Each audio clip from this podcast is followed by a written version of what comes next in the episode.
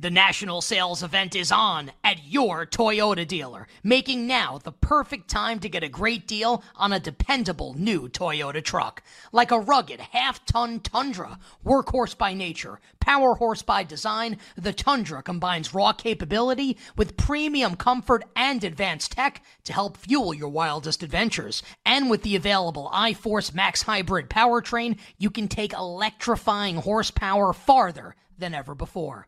Or check out the fully redesigned Tacoma, delivering trail dominating power and captivating style. The new Tacoma was born to make your off roading dreams come true. And with new available tech, this legendary truck is getting even better. Plus, when you buy a Toyota truck, you buy Toyota dependability, meaning your truck will hold its value long into the future. So visit your local Toyota dealer and check out amazing national sales event deals when you visit buyatoyota.com. That's buyatoyota.com. Toyota, let's go places. The national sales event is on at your Toyota dealer, making now the perfect time to get a great deal on a dependable new car. Like a legendary Camry, built for performance and available with all wheel drive, you can count on your new Camry to get anywhere you need to go. And with available features like heated seats and a multimedia touchscreen, you can stay connected in comfort and style. Or check out an affordable and reliable Corolla with a trim for every lifestyle, from the hip and agile sedan to the sporty hatchback. There's a dependable Corolla built just for you. Plus, both Camrys and Corollas are available in hybrid models, so no matter your style, you can drive efficiently and affordably. And right now, your local Toyota dealer has more vehicles in stock and is making delivery on new vehicles almost every day. So visit your local Toyota dealer and check out amazing national sales event deals on Camrys, Corollas, and more when you visit buyatoyota.com. Offers end April 1st. Toyota, let's go places.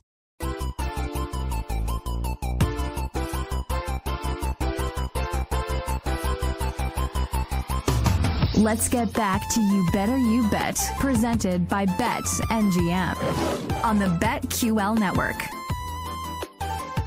Welcome back. You better you bet. PJ Glasser filling in for Nick Kostos. Ken Barkley back from vacation. We were just talking about uh, my vacation. Was was fortunate enough to go to Wimbledon, which was awesome. Ken, real quick, uh, where where were you at this past week? I was in, uh, nowhere near as interesting as Wimbledon. Uh, maybe just as pretentious. I was in Newport, Rhode Island, which might be more pretentious than London, depending on where you go in the town. There's a famous story. Uh, there's a, a bunch of golf courses there, maybe like four or five in the area and it's a small place. Uh, and there's one, the most prestigious by light years, is the uh, the Newport Country Club. And there's a my uh, my wife's uncle told me the story one time. There's a famous story where uh, FDR uh, is president and wants to go to Newport for he's in the area for something. I believe I think I and somebody can fact check me on this, but I think Newport used to be like the like the where we would keep all of our ships in the navy. Like obviously it's still a port but i think we used to keep everything there and then now we've kind of moved it around a little bit. But he fdr was like in town and he wants to play at newport country club and they like li- he literally like calls them or his secretary calls them and they're like no you're not a member like to the president. Like you're not a member so you can't play. And i remember apparently his response was like well wait like jfk went and you like let him play and they're like his wife was a member, so we had to say yes. And they like didn't even want to let JFK in. So just like, you know, these are this is the kind of the, the crowd sometimes that we're dealing with there. Um, but it's an awesome place to take a vacation. Uh, it was a great time. Not really anything quite as interesting as seeing Wimbledon. I went to a Hartford Yard Goats game yesterday, which is the minor league baseball team here, which was also quite awesome. Uh, good gift shop too, by the way, the old yard goats. Nice. But uh, but yeah, for the most part, like I'll you know we do some stories as we go. But no, it was an awesome trip. I was gonna say because you were talking about going to Wimbledon, there are matches on right now for people who yeah. are listening live, and I was I was watching a lot of Alcaraz Berrettini. Um, I like I do not bet tennis basically at all. Uh, I would have no idea how to win at it.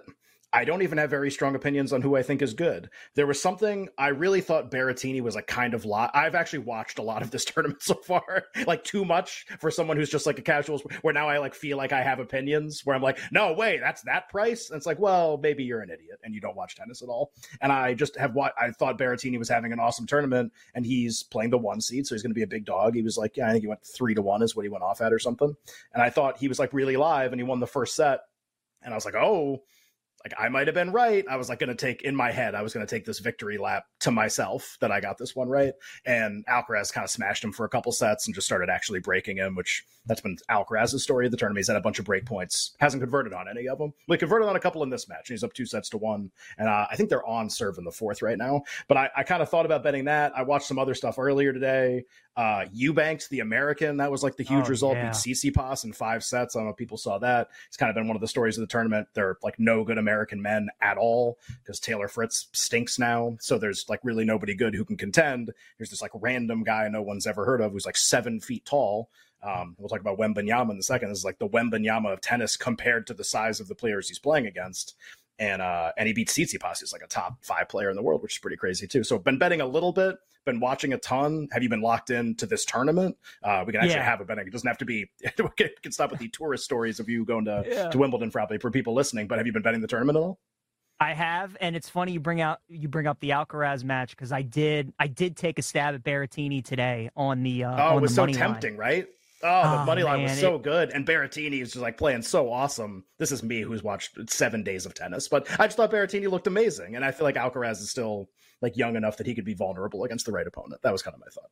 You know where I run into trouble too, betting a tournament like Wimbledon is especially when I like a dog like Berrettini. I feel like most of the time that kind of correlates as well to like betting the over, right? Like the Eubanks match today. If you like an upset, probably going to go four or five sets. Probably going to be some tie breaks in between there.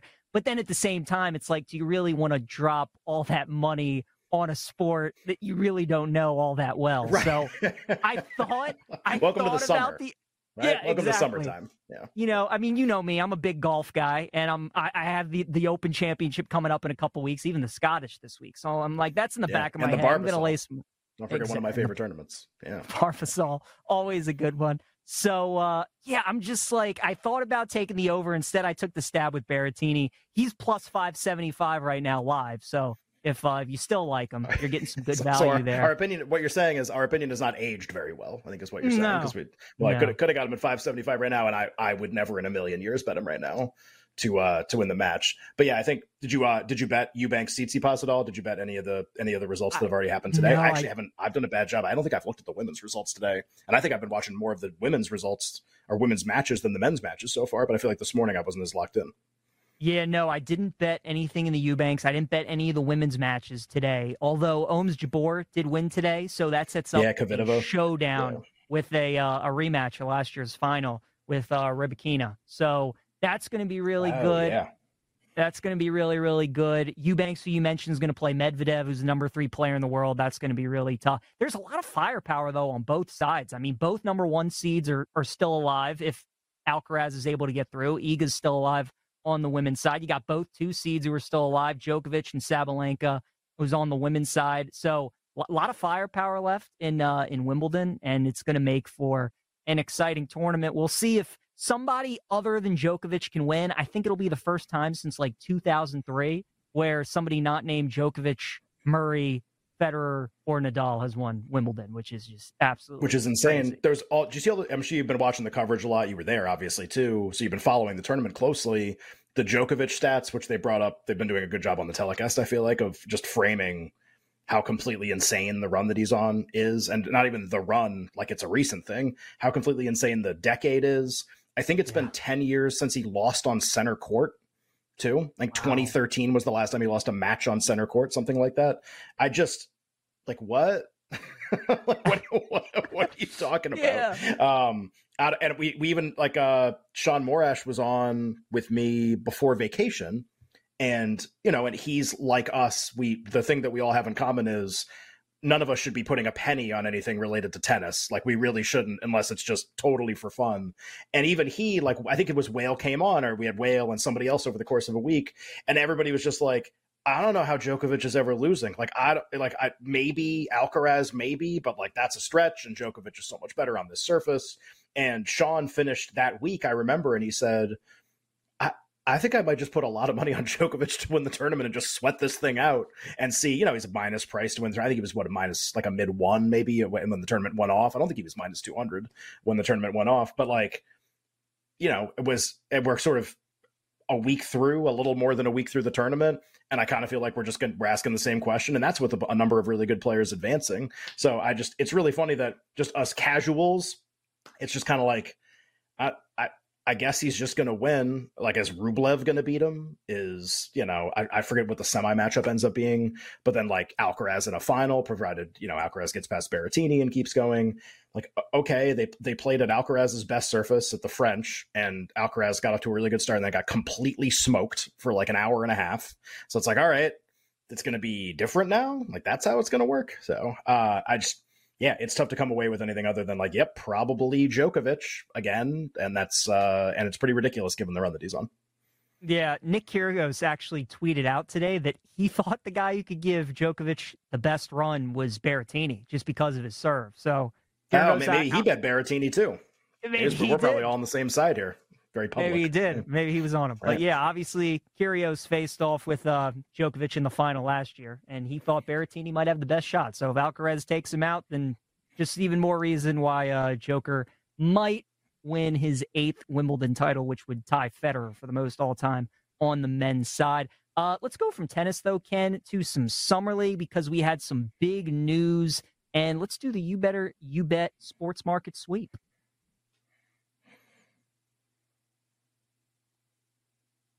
Jake. Any oh, no. anytime now, Jake. Oh, oh, Jake. Oh, that was like the part. The PJ nailed it. He nailed everything. Misfire on my oh, on my first day back from vacation. oh, uh, good. I, I man, I wish I could remember what the open sounded like. Is it uh all that all that I play in my head right now is the is the whatever you prefer open, which is like you can choose it, but it's not that. Oh, it's like ladies and gentlemen, it's time to gamble. It's like Bill's voice. It's like the Oh, Jake says we should be good. Jake, sports market sweep, go. Ladies and gentlemen, it's time to gamble. the name of the game is to set the lines for all the betting questions. It's time for the sports market sweep. Well done. What do you think, DJ? Was that. It, was it worth it? Was it worth it? I was pretty. I, I liked your version better, personally. I liked you trying to gamble. it. Nailing it. Oh, that's funny. Like but yeah, some breaking yeah. news out of uh, Summer League that Victor Wembanyama is being shut down. He only played two games. He had a great performance last night. Grand opening, and, grand uh, closing. All right. Getting getting shut down.